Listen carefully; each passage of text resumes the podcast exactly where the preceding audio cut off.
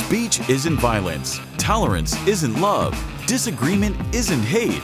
You're listening to Tactics with Caleb Colquitt. If you want to hear more, subscribe to him on YouTube, like him on Facebook, or follow him on Twitter at Tactics Radio. You may recall last week that I mentioned that last week was going that this week was going to be my final class. I actually found out today that that's not the case because Vacation Bible School is actually not starting until uh, the week after. So even though it is technically June 1st, next Wednesday, I will be teaching that class as well. I thought it ended at the end of May, but uh, apparently I'm going to have one more class, which is good for me because uh, as y'all recall with uh, my coverage of chapter 11, I was really kind of trying to streamline through that as quick as I could. And I believe we covered like 53 verses in one night, which um, was good, but I would have liked to taken my time, gone a little more in depth.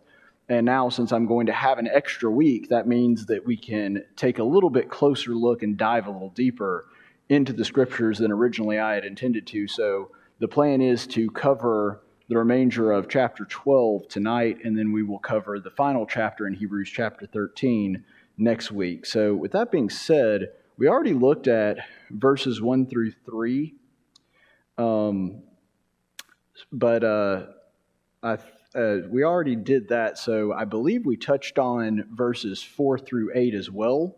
But we didn't go very far into it because we were up against the end of class. So I'll just go ahead and read that again and we'll go over a couple points here. So we'll go ahead and read Hebrews 12, 4 through 8. You have not re- resisted to the point of shedding blood in your striving against sin, and you have forgotten the exhortation which is addressed to you as sons. My son, do not regard lightly the discipline of the Lord, nor faint when you are punished by him. For whom the Lord loves, he disciplines, and he punishes every son whom he accepts. It is for discipline that you endure. God deals with you as with sons.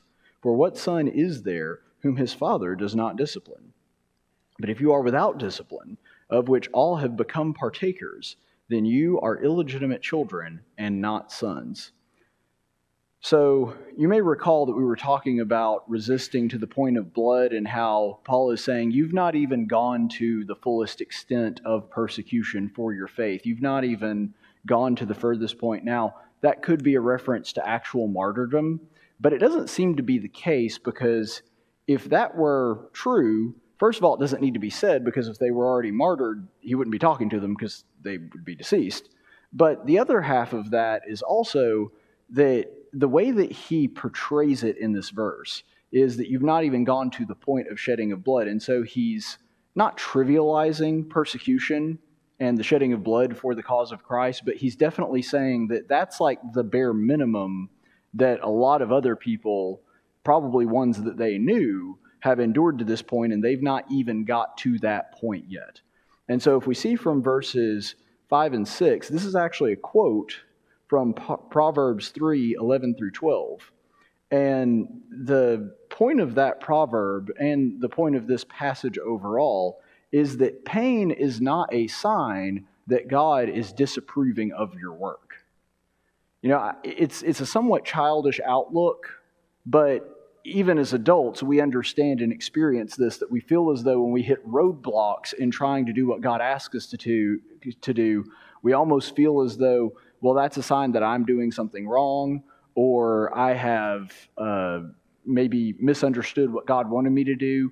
But the scripture actually gives a very different picture of that. It, it describes the fact that this is taking place, what it describes as discipline, is actually being something that God is doing to harden us, just like a parent would a child.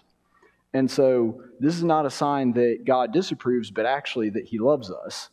And I think that this particular passage of Scripture hit me particularly hard because uh, you know, because I was very public about it at the time.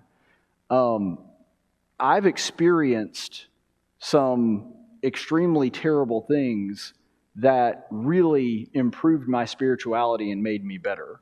And I think that all of us, if we were to go around the room, would be able to attest to some kind of great trial or difficulty that they endured that actually didn't dissuade but improved their Christian walk. I know with me, it was getting cancer at the age of 27. Which was a terrifying thing for me. I'd never been sick a day in my life. I think before I went to the doctor and got diagnosed, I think I, the last time I had been to a doctor was, I don't know, I was maybe 10, 11 years old. And so I had gone more than a decade without having to even have a doctor's visit other than like maybe a regular checkup.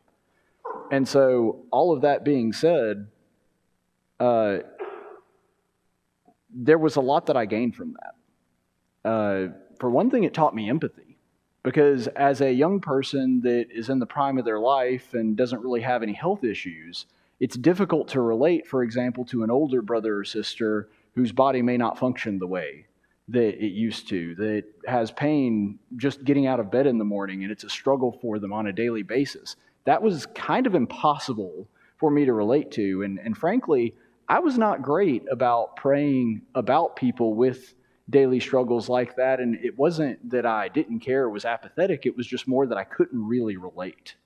And so that's just one example. And like I said, I'm sure that we could go around the room and everybody would have a story similar to that. But we all understand, and this is something that the Hebrew author is trying to get across to his audience, that they're thinking about backing out and throwing in the towel on Christianity because they are experiencing these heartaches and these difficulties that are coming with their faith. And Paul's saying, don't use that as an excuse to back out. If anything, this should be a time where you develop, where you get stronger. Because if God is punishing you, that's the sign that you are a true son. That is the sign that He loves you and wants you to grow stronger, not a sign that He wants you to turn away from the faith. And really, you only need look around and see what a world without discipline looks like.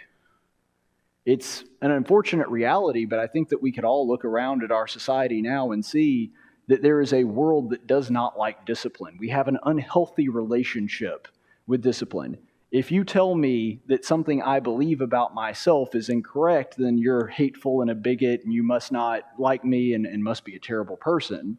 Uh, I mean, this goes to the ridiculous level of uh, you know, we're familiar, and this has been going on for a long time with difficult societal problems like marriage, divorce, and remarriage.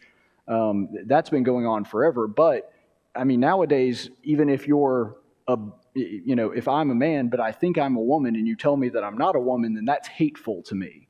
And so, this is the result of a world that hates discipline and does not want to hear it. And so, this is the same kind of mentality, to a lesser extent, of course, that the Hebrew author is trying to combat that this idea that oh well if discipline comes along there must be some kind of problem or God must disapprove. He's saying no, actually the opposite is true. And in fact, if you weren't experiencing this discipline, if you weren't feeling any sort of cognitive dissonance or any kind of uh, pushback from that, that would be the sign that you're an illegitimate child, that you're not actually following God's. Because the I don't care how far down the rabbit hole of debauchery you go, I guarantee you, you can find a group of people that will approve. You can find a group of people that will say, Yes, we agree, you're right for doing that, and applaud you and going on. That is true of regardless of what you engage in. But following God, where there are standards and there are rules and there are expectations for how you live your life, that's where discipline comes in. And I, it's not a mistake that the word discipline and disciple come from the same root. So that's something to, to keep in mind as we go through this uh, next passage of Scripture, because this is a continuation of that same thought pattern. Furthermore, we had earthly fathers to discipline us, and we respected them. Shall we not much more be subject to the Father of spirits and live? For they disciplined us for a short time, as it seemed best to them. But he disciplines us for our good, so that we may share his holiness. For the moment, all dis- discipline seems not to be pleasant, but painful. Yet, to those who have been trained by it, afterward it yields the peaceful fruit of righteousness. Why is it that on some level, even bad fathers get some measure of respect from their children? Why is it when they tell their kids to do something, even if there's some semblance of rebellion or some desire not to do it, or the, the child does want to push back on that, that on some level there is a level of respect and, and a you know, an ex- expectation to listen to what is being said there. Um, and by the way, I'm, I'm not in any way trying to leave mothers out of this. This is just something that's not as true for mothers as it is for fathers. I think that we would all have to, if we were being brutally honest here, it's because there's some fear that the child has that's legitimate that the father is, is going to bring down some wrath on them. Now, I'm not saying mamas can't do that too, but that tends to be something that is more true of fathers. And because that fear is there, and, and I do mean fear, I don't mean respect, I don't mean reverence, I mean literal fear. And I think that that's what the Bible calls us to have as an attitude towards God as well. Not the only thing, of course, but a, an aspect of it. This is the same kind of thing that is being discussed here, where he's giving this analogy of God being like an earthly father. He's saying, Look, we even gave our flawed human fathers a measure of respect because we understood their discipline in the long run was going to be something that is beneficial for us. Why would you not extend that same courtesy and that same respect to God? Why would you assume that the trials that He's having you go through are something that are not beneficial and that you should back out of when you were willing to endure the same level of discipline from your, uh, from your earthly fathers. And so it, it's a question that I think does stick in their mind and, and sticks out to them as to, well, you know, he has a point. I did that with my, my heavenly, or I did that with my earthly father. Why should I not extend that same level of respect to my heavenly father as well? And of course, uh, one of the differences pointed out in verse 10 um, where he talks about he disciplines us for our good, part of that assumption that is implicit in that statement is, you know, earthly fathers don't always get it right. Sometimes they punish when they shouldn't. You know, trying the best they can. Sometimes they can't see every angle to every situation. Sometimes they mess up. God never has that problem. And so, if you are going to extend that level of respect, and remember that in their society, respect for fathers was far greater than it is in our, our modern thinking, that if you're going to extend that level of respect to a flawed human father, why would you not do that to an even greater degree when discussed with your heavenly father? Um, and I think that this is something that, even if we don't necessarily enjoy it at the time, which is what he is saying here, because of course he's talking about discipline does not always seem to be something that we would desire.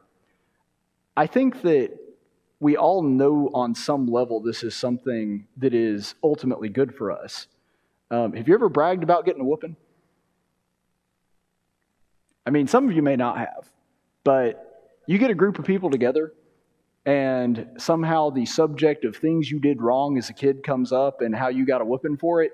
Generally speaking, what that does is it triggers a discussion where everybody is trying to outdo the previous speaker on how bad a whooping they got. So I, I don't know why we do that. It's kind of a silly thing, but we're, especially if you get a group of guys together, we're constantly trying to one up each other on who got the worst whooping when they were a kid. And so I think that that is because we inherently understand that, you know, maybe sometimes our, our earthly fathers are unreasonable or, or go overboard with things, but you know what? We kind of deserved a lot of that. And I, I don't know about you, but most of the times when I look back at times where, where dad disciplined me, yeah, he had his reasons. I probably deserved it, probably deserved worse in some situations. But the point is, we understand inherently with hindsight that that punishment was something that was necessary and helped us develop. And in the same way as Christian adults, when we're going through trials for Christ's sake, we need to understand that, yeah, in the moment, it doesn't feel good. In the moment, it's going, we're going to have an instinct to quit and to to throw in the towel, but since we have experience with discipline and we can look at, back at it with hindsight and say, okay, that actually was a good thing, then we ought to be able to say in the moment when we're experiencing that level of discipline, I don't like it now, but a time will come where I'll see the value in it.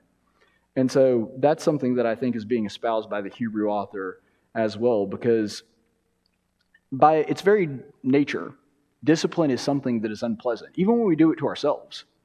If you've ever been on a diet, that takes discipline. It's not fun.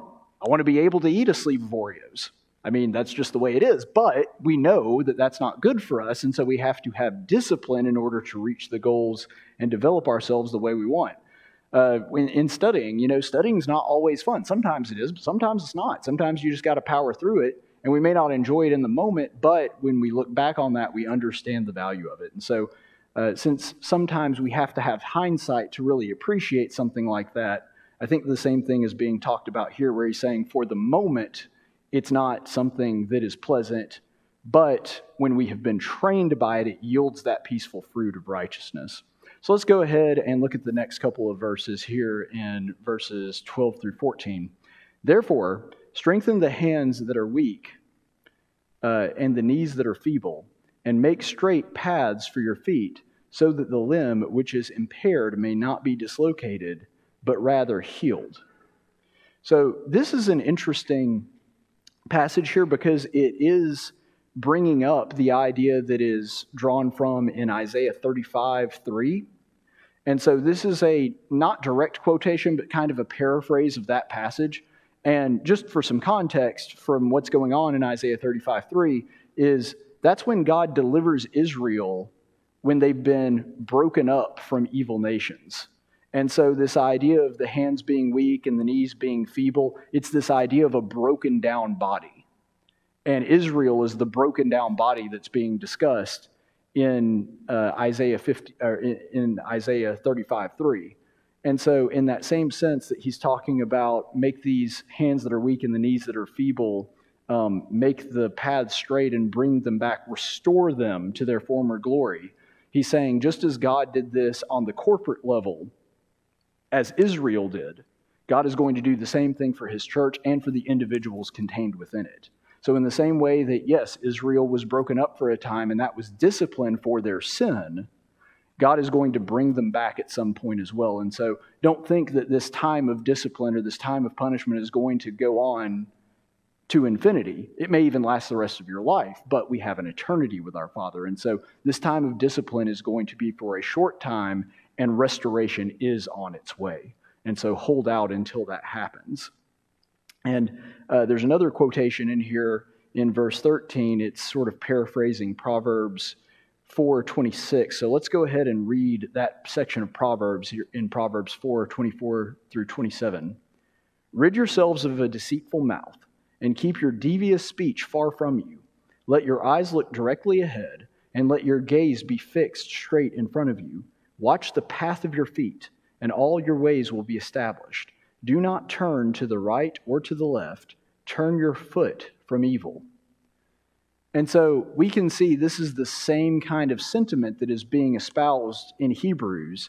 Is the, the proverb writer there, uh, this would be an early proverb, so this would be Solomon, is saying that you have to keep away from these temptations and keep your eyes firmly set on God. And that's important because what we focus on is what we hit. Uh, humans, by their inherent nature, have a very narrow field of vision. We have to essentially be looking directly at something to be able to, to understand it and to see it clearly. We have some peripheral vision, but our peripheral vision isn't that great. And so, in the same idea, in a very understandable, metaphorical way, he's saying if you want to aspire to be like God, if you want to aspire to his principles, you have to keep your eyes directly ahead keep it fixed. Um, for those of you who have done any plowing, I don't know how many of you that is, but you know this would have been a metaphor that, that would have worked very well for early Christians who lived in a, a largely agrarian society. I don't know if you've ever done any plowing, but if you have, you'll notice that you only have to get distracted for a second for your row to get crooked. I mean, you can be, if, if you don't keep your eyes absolutely fixed on the point where you want to end up, your row is going to get crooked and it will be very difficult to, to go back on. And so it's the same kind of idea with God. If you are going to keep your eyes focused on God, that's the only way to actually hit that point. Otherwise, you're going to have a crooked path. And it talks about the way being straight and fixed. And so that's really what we want to be at. And the Hebrew author would have known his audience would be familiar with this proverb and would have thought about that. And remember that he just talked about this is not symbolism that's new to Hebrews either. He just talked about keeping your eyes on Jesus back in Hebrews 12 too. And so just a few verses ago, he was using the same kind of symbolism uh, in that respect as well. So let's go ahead and look at verses 14 through 17. Pursue peace with all people, and the holiness without which no one will see the Lord. See to it that no one comes short of the grace of God, that no root of bitterness springing up causes trouble, and by it many become defiled, that there be no sexually immoral or godless person like Esau, who sold his own birthright for a single meal. For you know that even afterward, when he wanted to inherit the blessing, he was rejected, for he found no place for repentance, though he sought it for it with tears. So, one of the things we can see from verse 14, where it talks about seeking peace with all people, that is something that comes straight out of the gospel. We know from the Sermon on the Mount, that's one of the things that Jesus talks about. Blessed are the peacemakers. And so, part of being one of God's children is a desire for peace.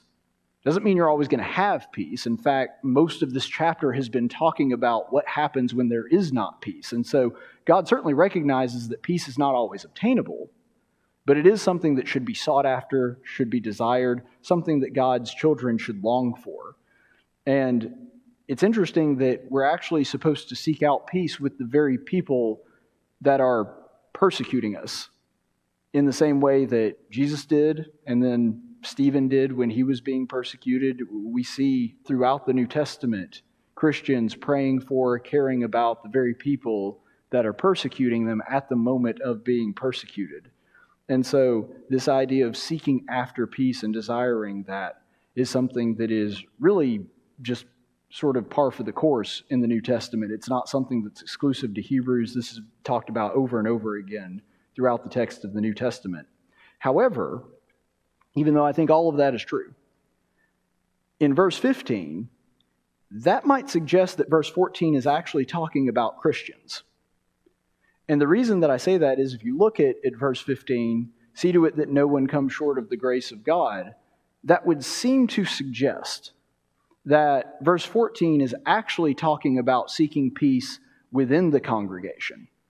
I do think that when it says pursue peace with all people, it's talking about the human family at large. However, considering the context and considering the subject matter and where it's going, I think he's trying to put special emphasis on those within the church.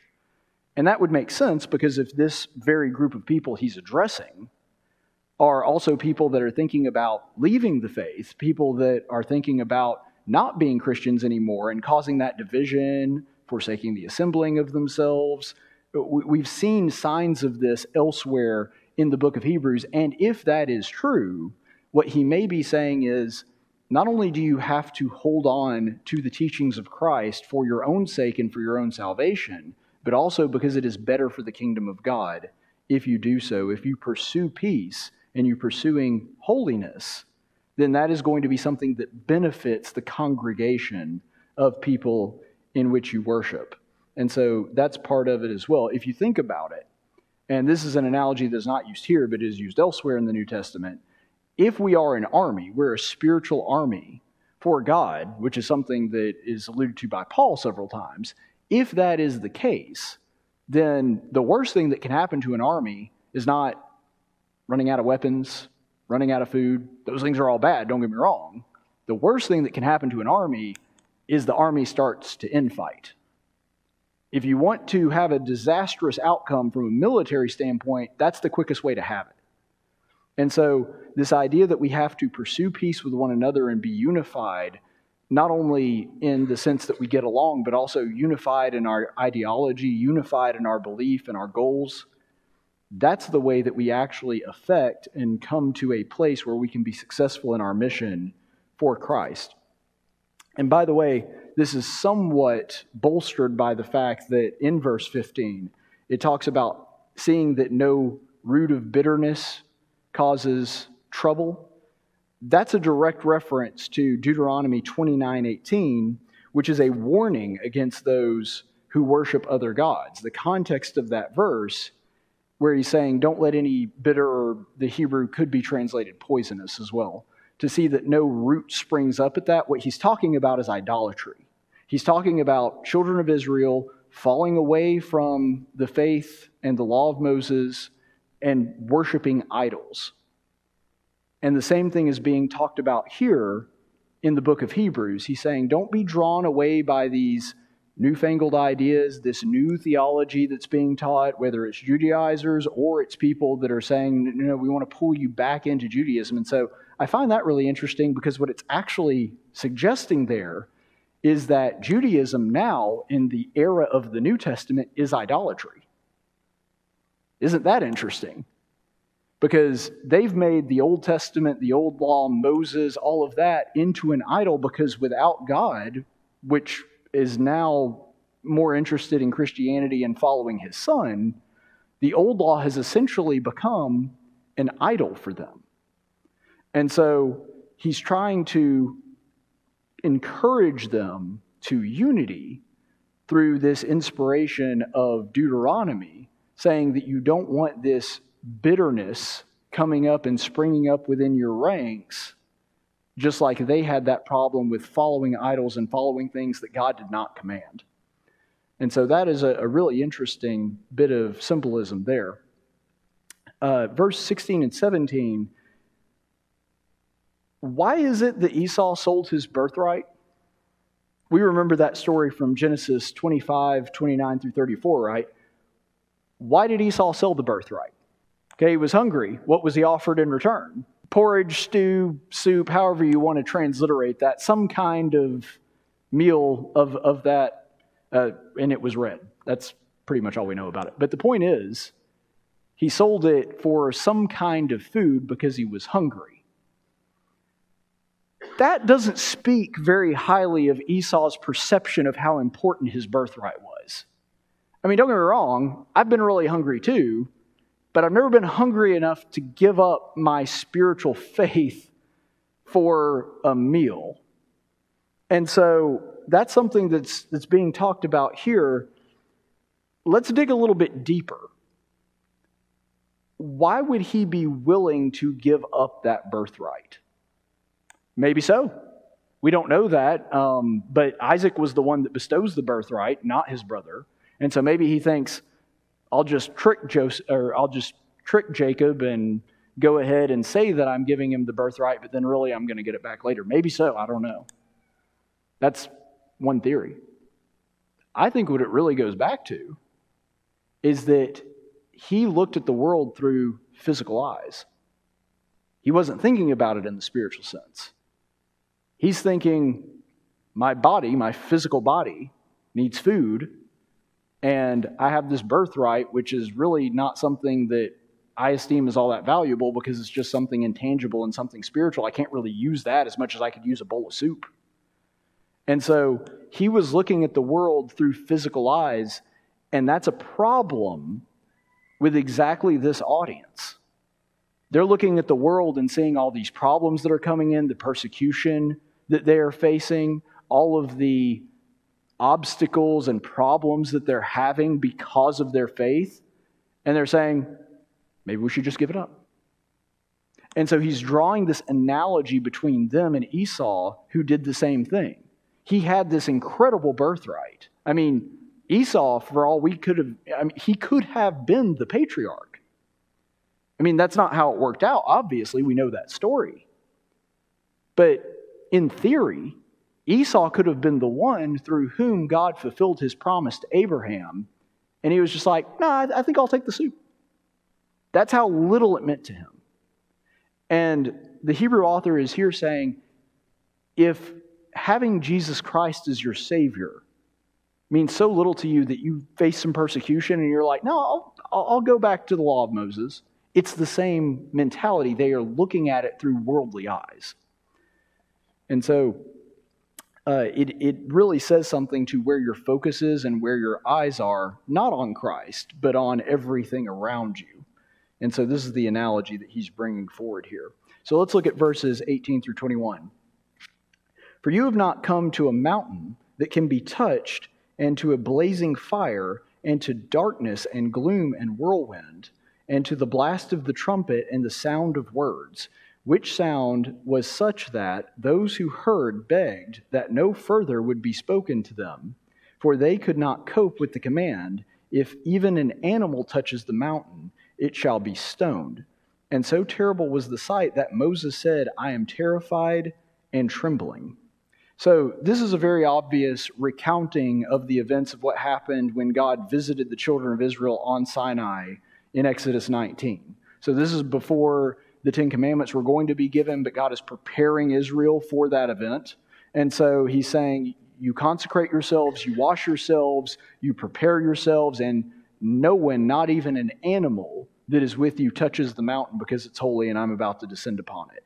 And so, while God was present, notice the and I've always thought this was funny. I'm not trying to detract on here, but I think this is interesting. Um, the mountain itself is actually not holy because if you look in all of the old pagan religions, they would have holy mountains and holy sites. But when it comes to Mount Sinai, it was holy, but only for the time which God descended upon it. And so the mountain itself is not holy. God's presence is what makes it holy. And so that's an interesting distinction that you'll see there. And this same idea is sort of being conveyed in Hebrews, where it's recounting this idea that the mountain of Sinai, because God's presence was there, was so holy that not even an animal could touch it and it not go without being punished. And so the reason that this is being brought up is it's contrasting the way that God had to deal with Israel versus the way God deals with us now. Think about that. They had to be so far separated from God that they weren't even allowed to touch the mountain where He was.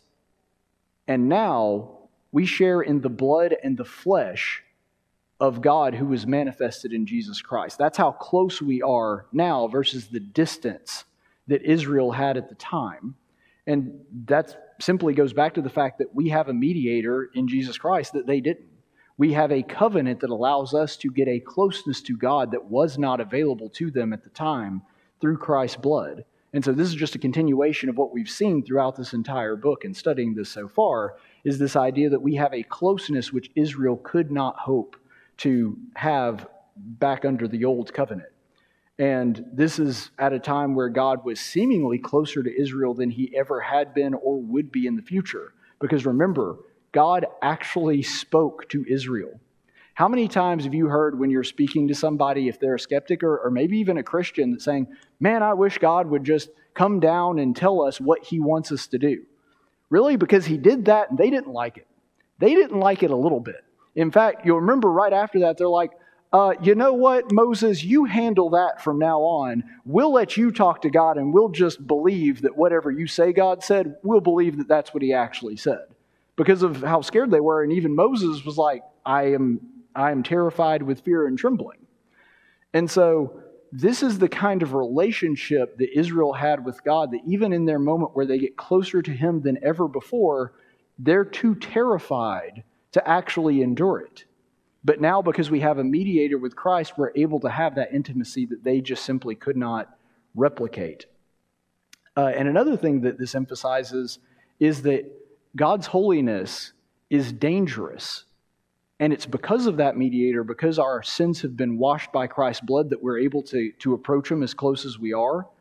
But as great as God's holiness is, we never need to let ourselves forget that it is also a dangerous thing. It is a dangerous thing for a sinful person to enter into God's holiness, will be destroyed. And that's the reason that it is that way. Um, but as we see, because we have a better mediator through Christ, we are able to come closer to him. Now, verse 21, where it talks about Moses saying, I am terrified and trembling, that is not a quote that is actually found in the Torah. It is implied in Exodus 19 16, all of the people, where it talks about all of the people are terrified with trembling. Well, Moses is part of the people, so he would be scared too. Um, but also, Moses, the recounting of the golden calf incident, which occurs in Deuteronomy 9:19, also states that Moses was terrified, and so even Moses, who had a special relationship with God and was able to even see God's form, not his face, but his form, even he was terrified of God at that moment, which is something that I think that we're still as Christians supposed to have, but we also, because we're supposed to have a level of assurance with us as well, because we have that mediator through Christ. So let's go ahead and look at verses 22 through 24. But you have come to Mount Zion, and to the city of the living God, the heavenly Jerusalem, and to the myriads of angels, to the general assembly and church of the firstborn who are enrolled in heaven, and to God, the judge of all, and to the spirits of the righteous made perfect, and to Jesus, the mediator of a new covenant, and to the sprinkled blood which speaks better than the blood of Abel. So, this is a direct contrast to the symbolism that we saw in the last passage where it's talking about Sinai. He's saying, Now you've come to the holy city, you've come to Zion, and this is the true mountain, the true Sinai, where we are able to have communion with Him. And we're not only allowed to touch it, which they were forbidden to do, we're actually able to live and dwell upon that mountain in God's presence. And so, verse 23 goes into this, and I love this phrase used here the church of the firstborn. Um, I think that's interesting because the church of the firstborn would, of course, you know, that would be equivalent to the church of, of Christ since he is the firstborn. We see that elsewhere in Hebrews. But the implication here is that this is the dwelling place, the assembling place of the church in God's presence. And if he's the firstborn, and as Hebrews tells us, we are the ones that are born after him, we're essentially the siblings of Jesus gathering in this place, then that means that this is a place where we are welcomed and expected.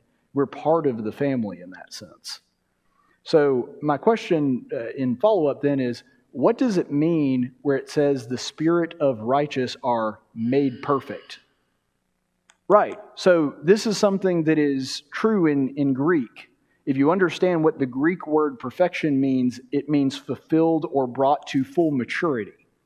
And so there is a completion there that while the church and the general assembly, they've already been enrolled in heaven, our names are already on the roster there, but they are complete when they're brought into God's presence. And so while the church is established, it is there, it is real. That was the point of the Gospel of Matthew that the kingdom is coming. We won't be made complete until we're actually there with Jesus in God's presence. And so uh, that's part of it. And then also, the word perfected could mean the true form or the intended form. And so that was always the goal of Christ's coming is to retrieve his people and to save them. Uh, verse 24 is also very interesting because uh, what did Abel's blood say? You remember that story in Genesis. What is it talking about about Abel's blood saying something? It speaks. What's he talking about there? Remember, what did God say to Cain after he killed him? Right. His blood cried out from the earth for vengeance. And so, isn't that an interesting contrast? Where he's talking about Abel's blood, the blood of a murdered person crying out for vengeance for Cain's sins, Christ's blood does the opposite. Whereas Cain's blood called for vengeance upon the sinful, Christ's blood calls for forgiveness of the sinful. And so this is a, a, very interesting contrast that is being drawn here, where it talks about Jesus being the, the mediator He's saying that the sprinkled blood of the sacrifice of Jesus is better than Abel's blood because whereas Abel's blood just called out for a retribution of the sin that has taken place, Jesus, his blood actually calls for forgiveness for the very people that put him on the cross. And so it really shows the contrast of, of Christ and Abel there and the difference between the blood of the old law and the, the blood of the new covenant. Uh, and you'll also remember this is an important symbolism too. What was the result of that? Cain was exiled. He's cast out. He's not allowed to live amongst his family or other people. And even much later in his life, when he does establish a city, the name of that city, literally translated, means wandering. Cain never knew peace. He was a wanderer for the rest of his life. What's talking about here is having a permanent dwelling place in God's presence. And so it's not just the opposite in the, the sense that the blood calls out for two different things, it's also the opposite in the result. Whereas the blood of Abel called for Cain to be a wanderer and be displaced and never to know peace or to know a home, the blood of Jesus calls us home. It says, This is the place where you belong, and you belong here because of the blood that has been shed. So, real quickly, uh, and this wound up working out perfectly on timing. Let's go ahead and read the last few verses 25 through 29. See to it that you do not refuse him who is speaking. For if those did not escape when they refused him who warned them on earth, much less will we escape who turn away from him who warns us from heaven. And his voice shook the earth then, but now he has promised, saying, Once more, uh, yet once more, I will shake not only the earth, but also the heaven.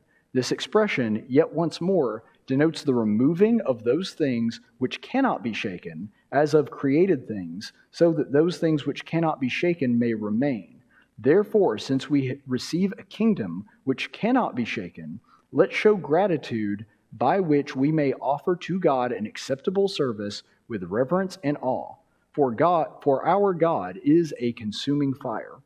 So we see in verse 25, God punished Israel because they rejected his prophets.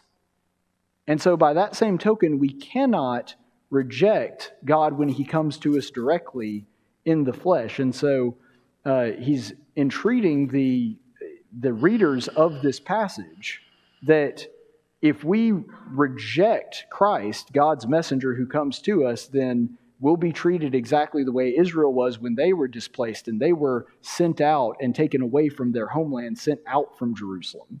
And then in verse 26, that's actually a direct quote from Haggai 2, uh, verse 6, where God commands the people to build the second temple. And so, where he's talking about this idea of, uh, I will shake the earth, but the heaven, he's saying God's temple will be established. That's the same symbolism of coming home to God's presence in Jerusalem that was just being talked about. And so he's saying this second shaking that is being alluded to is going to be the new covenant with the new Israel in the new Zion. Uh, really quickly, verse 27, where it says once more, that suggests that this time, this other shaking that it's talking about will be something that is final. Earth and heaven will be shaken, but heaven will stand. And then the final verses the kingdom is going to remain regardless. And so the real question is will we be a part of the kingdom or a part of the world? Because God's shaking of the earth and the heavens, that's coming regardless. The question is will we be within his sacred place and in his presence when that happens, or will we be outside where things can be shaken? And so that's a very important question that he's posing to these Christians, that are struggling with their faith and whether or not to remain in the church. So we'll finish up with chapter 13 next week. Thank you so much for your attention. Speech isn't violence, tolerance isn't love, disagreement isn't hate. You're listening to Tactics with Caleb Colquitt. If you want to hear more, subscribe to him on YouTube, like him on Facebook, or follow him on Twitter at Tactics Radio.